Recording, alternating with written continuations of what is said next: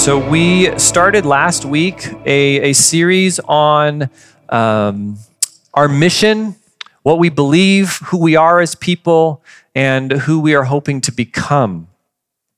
We talked about this, this idea uh, that we have on our, on our logo that's at the top of this sign that says that God is not hidden. This big idea is kind of the the foundation for why our church exists because God reveals himself to people. And for those of you that are Christians this morning, he reveals himself to you, and you have this opportunity to have this relationship with him. And if you're here and you're not a follower of Jesus this morning, he is revealing himself to you in countless ways. He's knocking on the door of your heart, he's waving from across the room, he's trying to get your attention.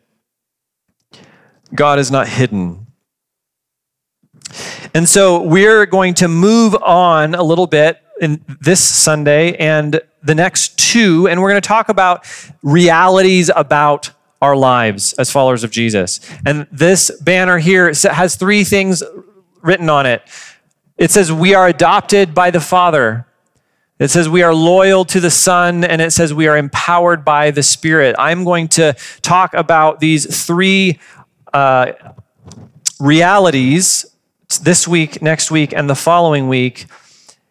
And what I want us to get our um, hearts around is the idea that these things are true for you as a follower of Jesus. If you're a Christian, these things aren't debatable. They're not opinions. They're not things that, that are up in the air. They are true. So this morning, we're going to take a look at this idea that we are adopted by the Father. And in Romans 8, we're jumping into a much larger argument that Paul is making about our salvation and about our unity in Christ. But we're just going to talk about a couple verses. Starting in verse 14, we just read it. Paul says, For all those who are led by God's Spirit are God's sons. For you did not receive a spirit of slavery to fall back into fear. Instead, you received the spirit of adoption, by whom we cry out, Abba, Father. So, this idea that God is our Father is what we want to kind of grapple with this morning. The Bible is constantly using language both of birth, new birth. Jesus says you must be born again, and also adoption to clue us into this reality that the kind of relationship we have with God is a family relationship. So, how should we understand this? I've got three ideas about a father that I want to take a look at. The first one is a father gives his love. Now it's it's it's hard I know for some of us who maybe maybe we haven't had good relationships with our fathers. I know some of you in here have great relationships with your earthly father, others of you don't. And so to immediately say that God is my father, it's just hard to wrestle with. It's hard to grapple with. But the reality is our earthly fathers are lesser examples of what our heavenly father actually is. All of our earthly fathers are broken, sinful people. Either, even if they're great dads, they still miss the mark of the perfect father who is God. And so we're going to take a look at God as our father, exemplifying what it means to be a good father. And a father gives us his love. We often think about our salvation in negative terms right? We're, we're really bad, and God fixed it. You're rotten, you're wretched, you're sinful, you're broken. We just sang about we're drowning in a sea of death and destruction, and, and God swoops in and He pulls us out of the muck and the mire. And that's true, but it's incomplete, isn't it?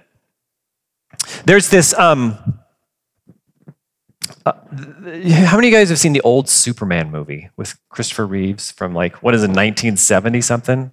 Maybe early 80s? I don't even remember. So, Superman is this, this really great guy, right? Clark Kent's this really great guy, and he goes around and he saves people. That's kind of the gist of, of his, his uh, backstory. And there's a scene in Superman where there's these, these kids in a bus and they've they've kind of halfway gone off the side of this bridge and the bus is like teetering on the side of the bridge and all these these kids are in there screaming and they think they're going to fall off into the river and superman comes up and he flies up and he grabs the bumper of the bus and he picks it up and he pushes it back onto the bridge and the kids are all like, it's Superman, yay! And they're all clapping. And, and, and Superman goes, everything's gonna be fine now, kids. And then he flies off. Superman's just, I mean, he's a good guy, he saves people, right? But then later on in the movie, if you've seen it, kind of the end of the movie, uh, Lois Lane is killed in an accident. And Superman shows up and he's too late. And do you remember what he does? He like lets out this blood curdling scream that then it like zooms out to space. Like you can hear it from space. He's just so distraught over the fact that Lois Lane is dead. And he gets angry and he starts flying around the earth as fast as he possibly can. And somehow, this is not how science works, but somehow it causes the earth to start spinning backwards and it starts time going backwards. And he saves Lois's life. Those two things are very different, aren't they? And I think sometimes we think God is like Superman saving the kids on the bus. It's just kind of part of his job. Like God's a he's a good guy, he saves people, that's what he does. But we miss the reality that God's relationship with his, us is much closer to Clark Kent and Lois Lane than Clark Kent and a bunch of random people. God really, really loves us. And in the cross, he goes to the ends of the earth to bring us salvation. John says in 1 John, See what great love the Father has given us that we should be called God's children. And we are. And so this morning, it's, it's one thing to, to understand that that's true, but what I want us to do is I want us to be people that actually believe it, that actually understand the depth of how much God loves us. And God expresses his love for us in this idea of adoption because his love for us precedes us. Ephesians 1 says, Blessed is the God and Father of our Lord Jesus Christ, who has blessed us in every spiritual blessing in the heavens in Christ. For he chose us in him before the foundation of the world to be holy and blameless in love before him. He predestined us to be adopted as sons through Jesus Christ for himself, according to the good pleasure of his will, to the praise of his glorious grace that he lavished on us in the beloved one.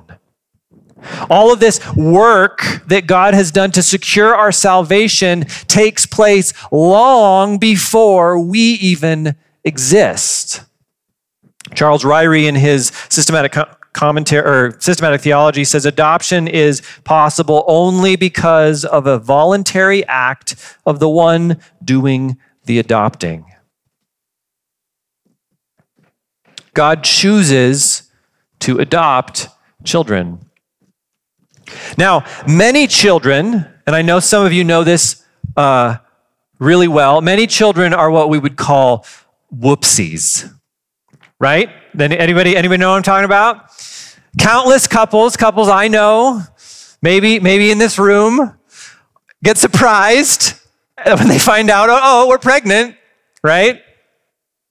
And that's part of the joy of marriage. Up until recently, uh, the physical expression of a couple's love could result in a child really at any time. It's only the last 60 years or so that we've had technology that could reliably plan children. But adoption isn't generally like that. Uh, we adopted our youngest child, Nora, and we chose to adopt her about three years before she was born. We didn't know anything about her. But we decided, we committed to loving her.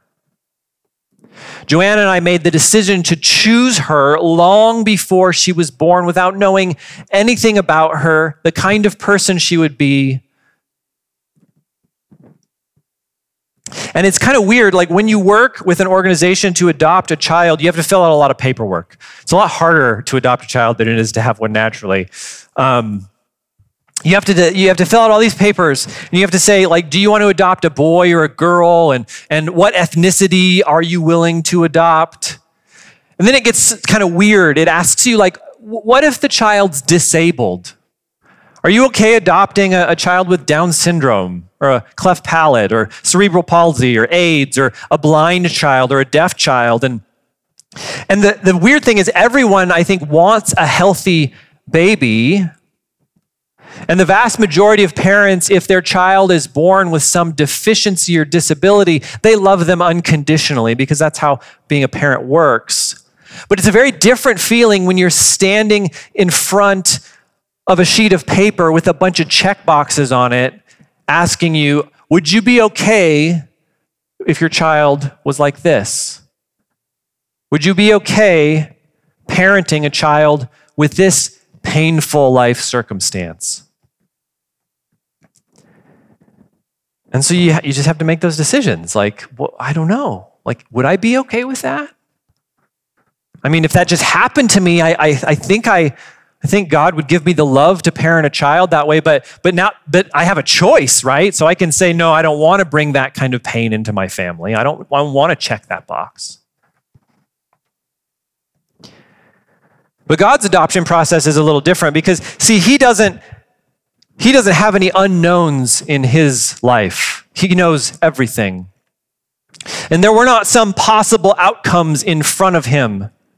See, in his paperwork, he had a list of names, and beside those names was written all kinds of things angry, lustful, addicted, hateful, proud.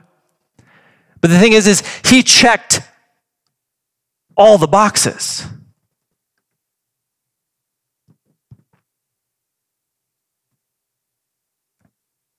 Before the foundation of the world, he knew exactly how messed up I was going to be, and he chose to adopt me anyway.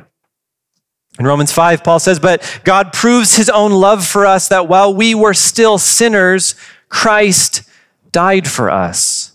See, the Father loves you, and one of the ways we know that he loves you is because he chose you knowing how broken you would be knowing that he would have to come to save you. He wants you anyway. The Father gives his love, but he also gives his resources. Listen to Jesus in Matthew 7. Who among you, if, your, if his son asks him for bread, will give him a stone? Or if he asks for a fish, we'll give him a snake.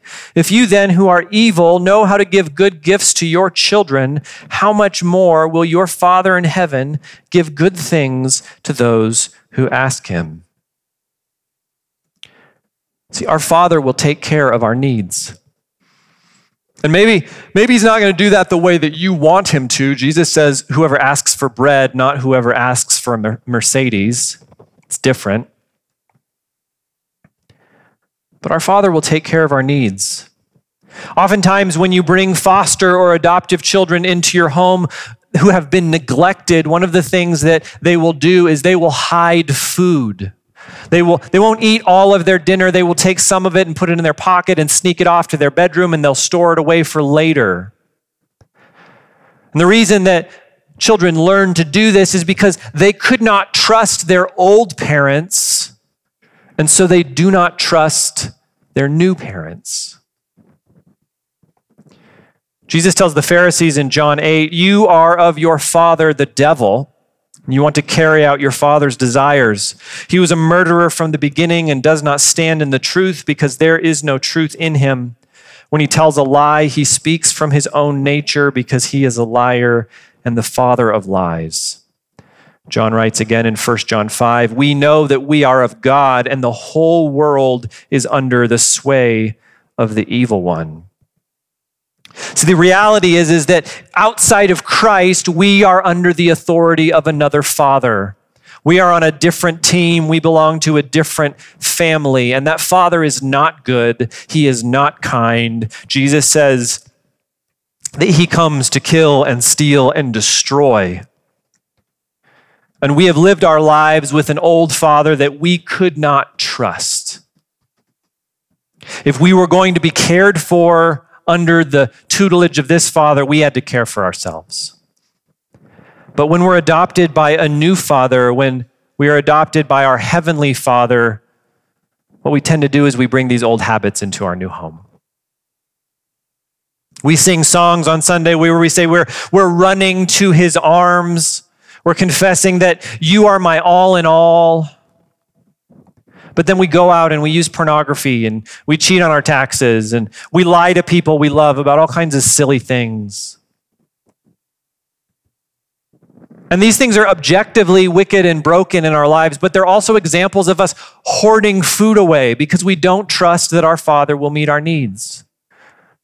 He, is, he has set out the rules of his home and promised to be generous and good to us, and we just aren't sure that we can trust him.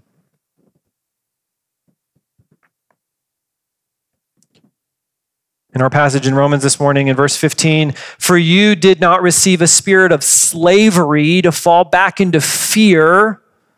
Instead, you received a spirit of adoption by whom we cry out, Abba, Father. How many of us belong to the household of God, are children of our Heavenly Father, and yet we live as though we're slaves? We live in fear. We sneak around doing things behind God's back because we just don't trust that He's going to take care of us. Church, we don't have to live that way. Our Father loves us and gives us everything we need generously. You can trust Him with your physical life, with your emotional life, your relational life, your spiritual life. He knows what you need. A father gives his love, he gives his resources, but he also gives his authority. Adoption is a change in legal status. It's an objective fact and it has major consequences. Back in Paul's day in the Roman Empire, adoption was a big deal. One of the most famous adoptees in history was a guy named Octavian. See, Julius Caesar, who was the famous, most famous person in the world, he had a child uh, with, with another famous person named Cleopatra. He had a son, they had a son together. But he didn't like his son. And so he found his niece's son, Octavian. He brought him into his home and he trained him up And after Caesar was killed, it was revealed in his will that Octavian had been adopted by Julius Caesar and now was legally his son and the heir to the rule of Rome. We know Octavian now is Caesar Augustus. Octavian wasn't born a child of Caesar, but through the legal act of adoption, Caesar gave him all of the rights and the privileges and the authority of his house. And this is the primary purpose of adoption during Paul's lifetime. We live in a um, we live in a world that's largely influenced by the judeo-christian ethic right? Like there's there's just these things that we understand are that are right and good. And so adoption is this thing that everybody recognizes like well yeah of course there are there are children in need and there are parents that want children. And so we're going to put those two things together and it's a good thing and it's a beautiful thing. But in ancient rome nobody cared about that kind of stuff. Roman society was brutal the purpose of adoption in Paul's lifetime was to get an heir to inherit your title and your fortune. You didn't have a son, and all of your money was just going to be squandered. You needed an heir. And so you would go find a family and you would buy their child off of them and you would adopt them into your family. And this thing was only really done by the wealthy because it was very expensive to do. And so then you had an heir to inherit your title and your fortune. But our adoption is a little bit different. Back in Romans 8, the Spirit Himself testifies together with our spirit that we are God's children. And if children, also heirs, heirs of God and co heirs with Christ. Our adoption is different because, one, our father's never going to die, right? We don't inherit the fortune at the death of our parent because our parent is the eternal God. And secondly, the Father doesn't need an heir, He already has one. Jesus. Jesus is the eternal Son, and He inherits everything that belongs to His Father. He is the one true Son of God. But Paul tells us that we are adopted as co heirs. Jesus is our older brother. And everything due to Jesus is also given to us. In Hebrews chapter 2, we read, For the one who sanctifies and those who are sanctified all have one Father. He's talking about Jesus and us. That is why Jesus is not ashamed to call them brothers and sisters, saying, I will proclaim your name to my brothers and sisters. I will sing hymns to you in the congregation. Jesus says, All of these people that you have adopted, they are my family. What do we get for that? Well, listen to Jesus' words to the church at Thyatira in Revelation chapter 2. The one who conquers and keeps my works to the end, I will give him authority over the nations, and he will rule them with an iron scepter. He will shatter them like pottery, just as I have received this from my Father.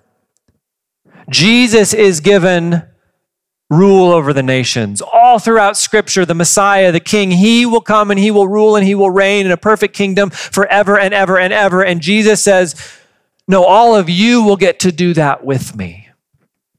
A little later on in Revelation 3, to the church at Laodicea, Jesus says, To the person who conquers, I will give the right to sit with me on my throne, just as I also conquered and sat down with my Father on his throne.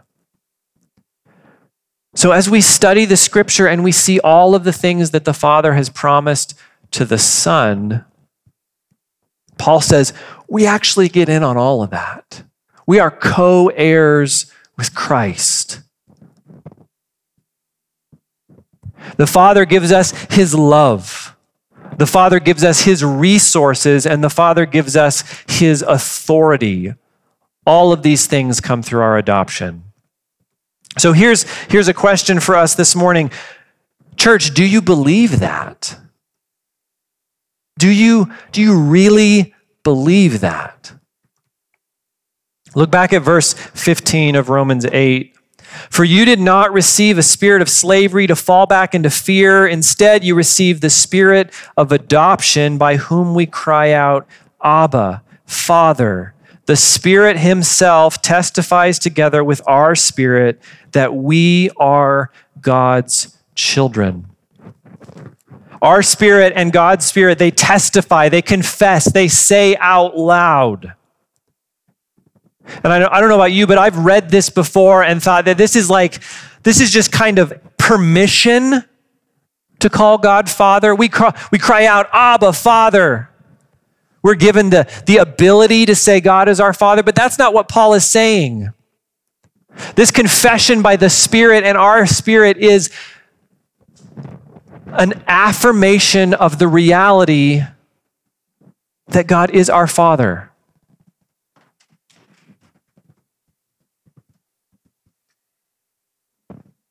So it's one thing to read the word and, and, and, and hear that, yeah, God is my Father, but it's another thing entirely to actually believe it.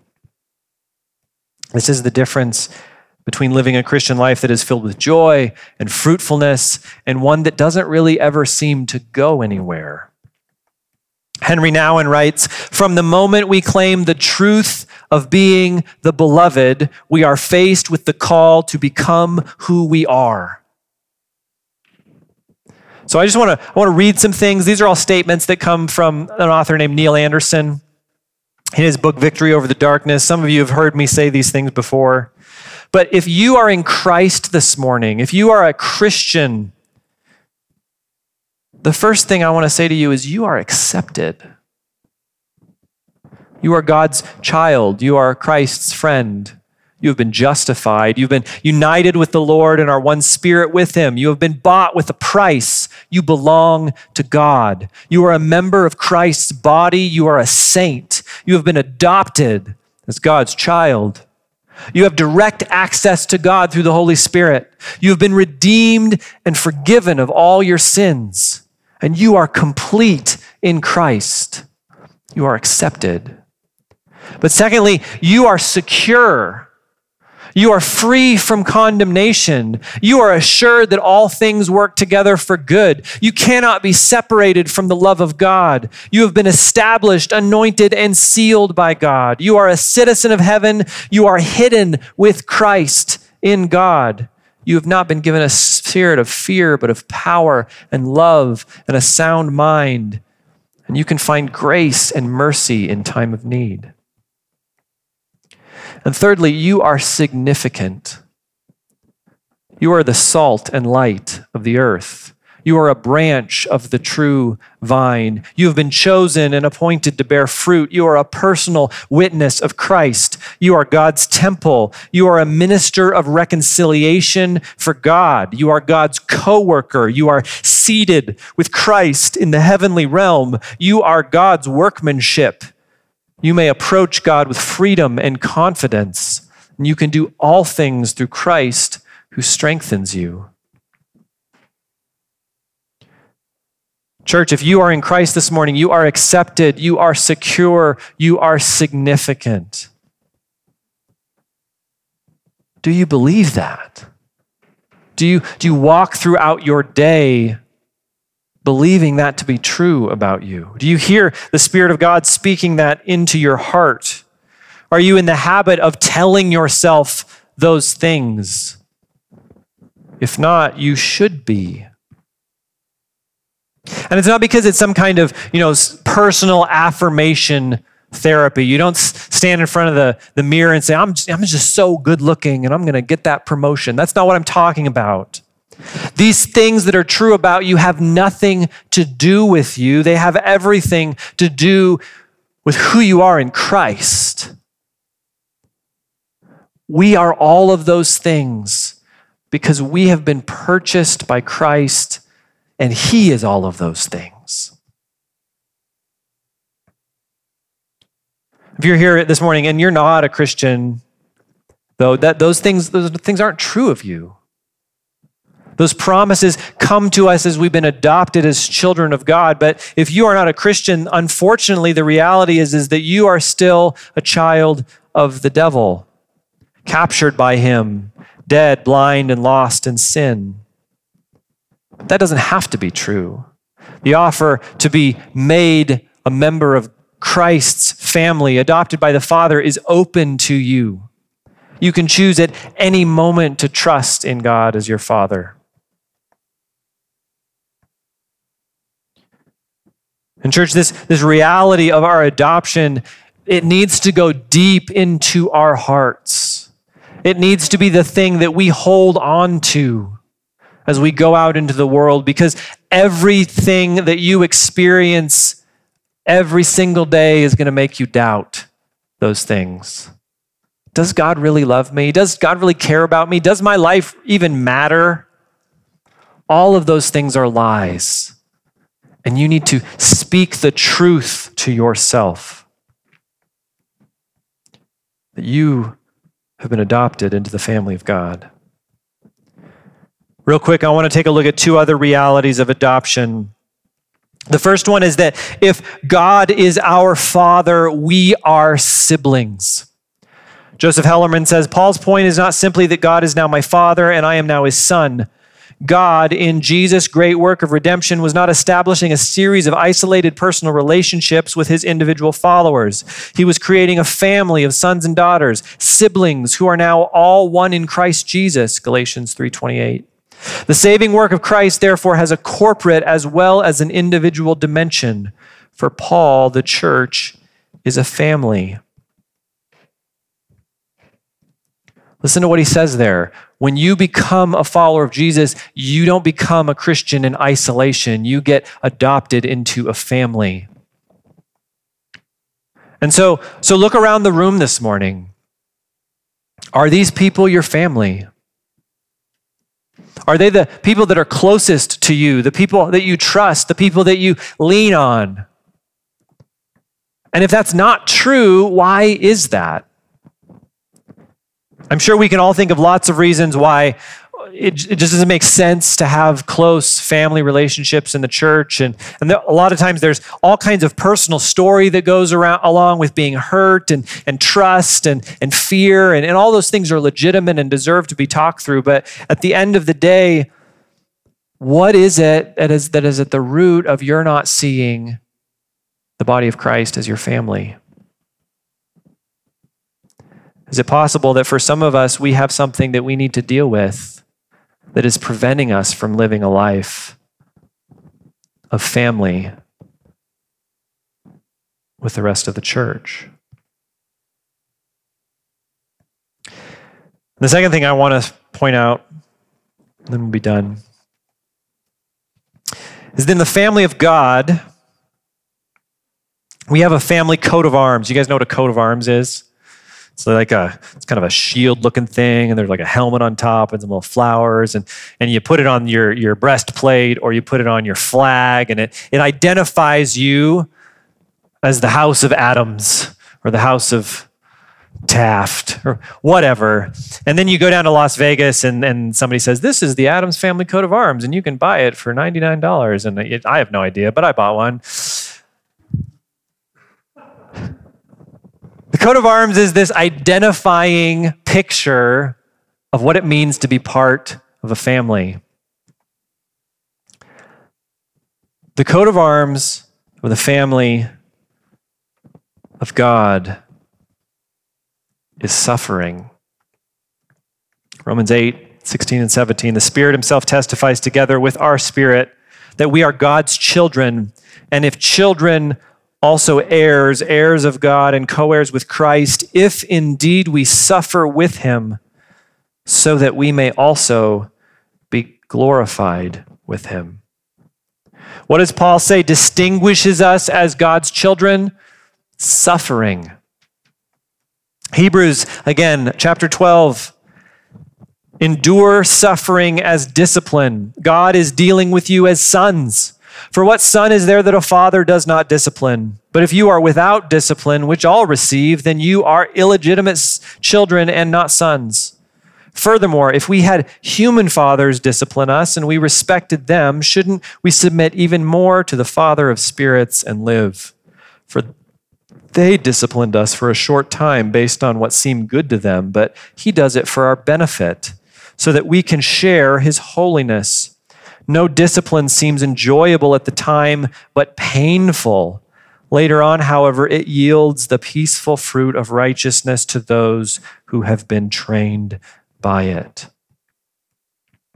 Discipline is not punishment, it is training.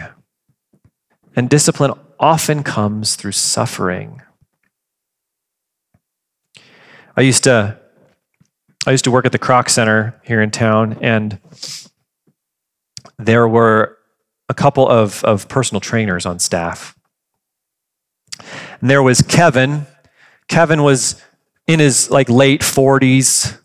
He was he was fit, but he wasn't that fit. Um, and he's super fun guy. Lot, lots of lots of puns. Uh, just a very punny guy. And everybody liked Kevin. And you could train with Kevin. And if you trained with Kevin, he would show you how to exercise and, and, and how many reps to do and what machines to do, and it was great. And then there was Dale. Dale was about the same height as Kevin, about 10 years older. And Dale was just ripped.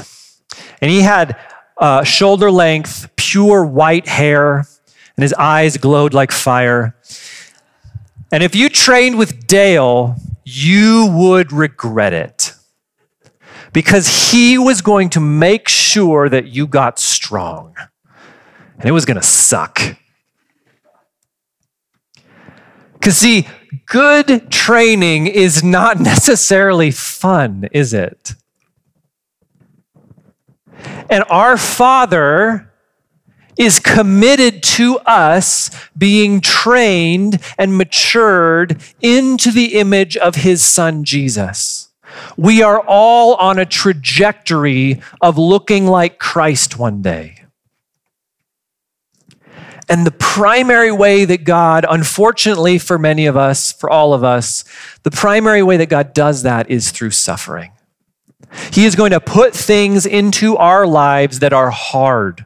Sometimes they're just minor inconveniences, sometimes they're incredibly painful. And the goal of those things is to shape us into the image of Christ. Sometimes we go out, and, uh, and this happens to my wife um, more than me, but, but strangers will see our family and they will, they will look at my youngest adopted daughter and, and they will say, like, oh, she looks just like her mom. And it's too complicated to even question that at that point. It's just like, thank you, and whatever.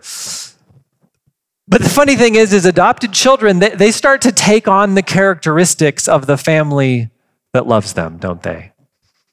Maybe not the DNA, but the mannerisms, the values, the character. It all begins to transfer. And it's no different with God's family. As we are adopted into his family and we become his children, he starts to rub off on us. A little later in Romans 8, Paul says, We know that all things work together for the good of those who love God, who are called according to his purpose. For those he foreknew, he also predestined to be conformed to the image of his Son, so that he would be the firstborn among many brothers and sisters. God is going to make you like Jesus.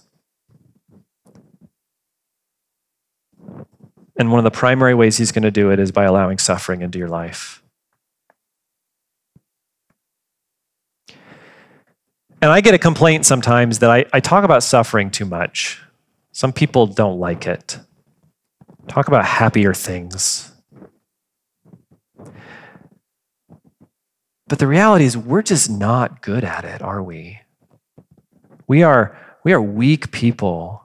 And I don't just mean us in this room, but I include us in just the church in this cultural context that we find ourselves in in 2022. We are people that try to avoid any small amount of suffering that God gives to us. We refuse to be shaped by it. And many of us, we, we radically fear a day when we might be asked to suffer greatly. We, we read stories about, about Christians in other nations and in the past and how they suffered greatly for the cause of Christ, and we think, please don't let that happen to me. but if I let us all walk out of this building week after week thinking that nothing hard was ever going to happen to us, I've really failed you as a pastor.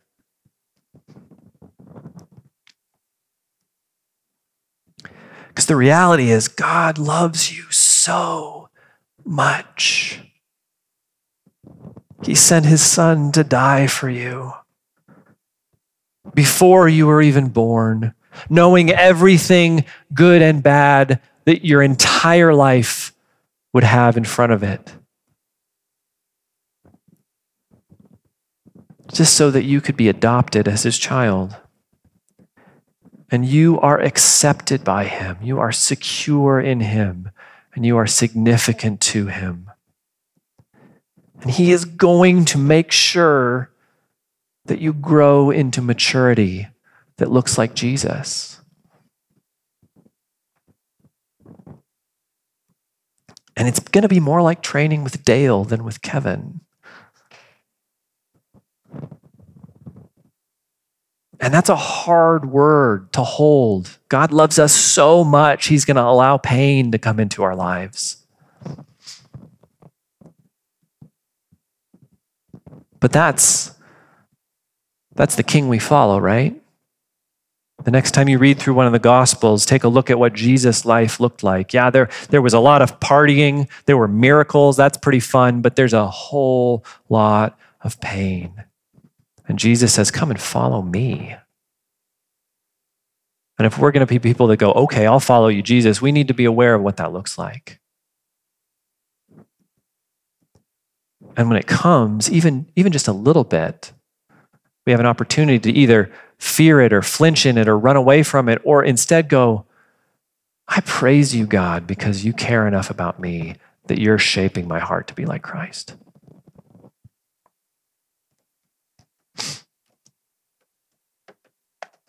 All right.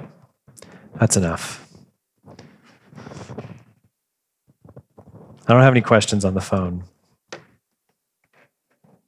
Does anybody have any anything they want to ask or chat about? No. Okay. We're going to take communion.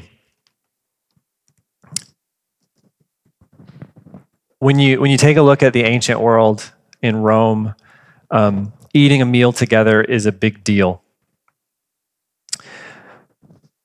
You, you didn't eat with people that weren't part of your same social class. Slaves ate separately than nobles. It was, a, it was a big problem to have to share a table with someone who wasn't your equal. And so Jesus comes along and, and establishes the church, and he says, here's what I want you guys to do. I want you to get gather together, all of you in the same room, regardless of social class, regardless of, of ethnicity or, or, or gender or, or any other thing that distinguishes you, because primarily you are all brothers and sisters. And I want you to eat this meal together. And one of the major problems that the Roman world had with Christians was how quick they were to break down all of those barriers and eat together. And so when we celebrate communion, one of the many things we're celebrating is the familyness of it. Right? When we when we take the bread and the cup together, we remember Jesus' broken body and shed blood. But we don't do it as individuals saved by God, we do it as a people adopted into one family. And so as we as we sing a little bit more, come up and take the elements back to your seat. Spend a few moments reflecting on what the Spirit of God is speaking to you this morning. I would just encourage you think think over those statements that I that I mentioned. You are accepted, you are secure, and you are significant. This is this is the reality of your status as a child of God. I would just I challenge you to say, do you believe it? Do you live your life in such a way that you believe that to be true? And see what God has to say. There's, we also have these rugs up front. If, if you're unaware, there's an opportunity to, to move around the space while we sing. Um, there's nothing weird or mystical about it, but sometimes the way we uh, react to God with our bodies helps us react with our souls a little bit differently. And so if you want to come up and kneel and pray, you're welcome to do that. Um, but come up and take communion, take it back to your seat, and spend a few minutes reflecting on uh, what God has for you in this moment.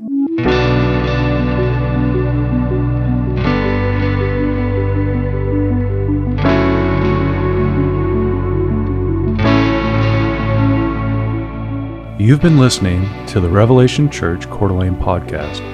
Learn more about Revelation Church at revelationcda.com.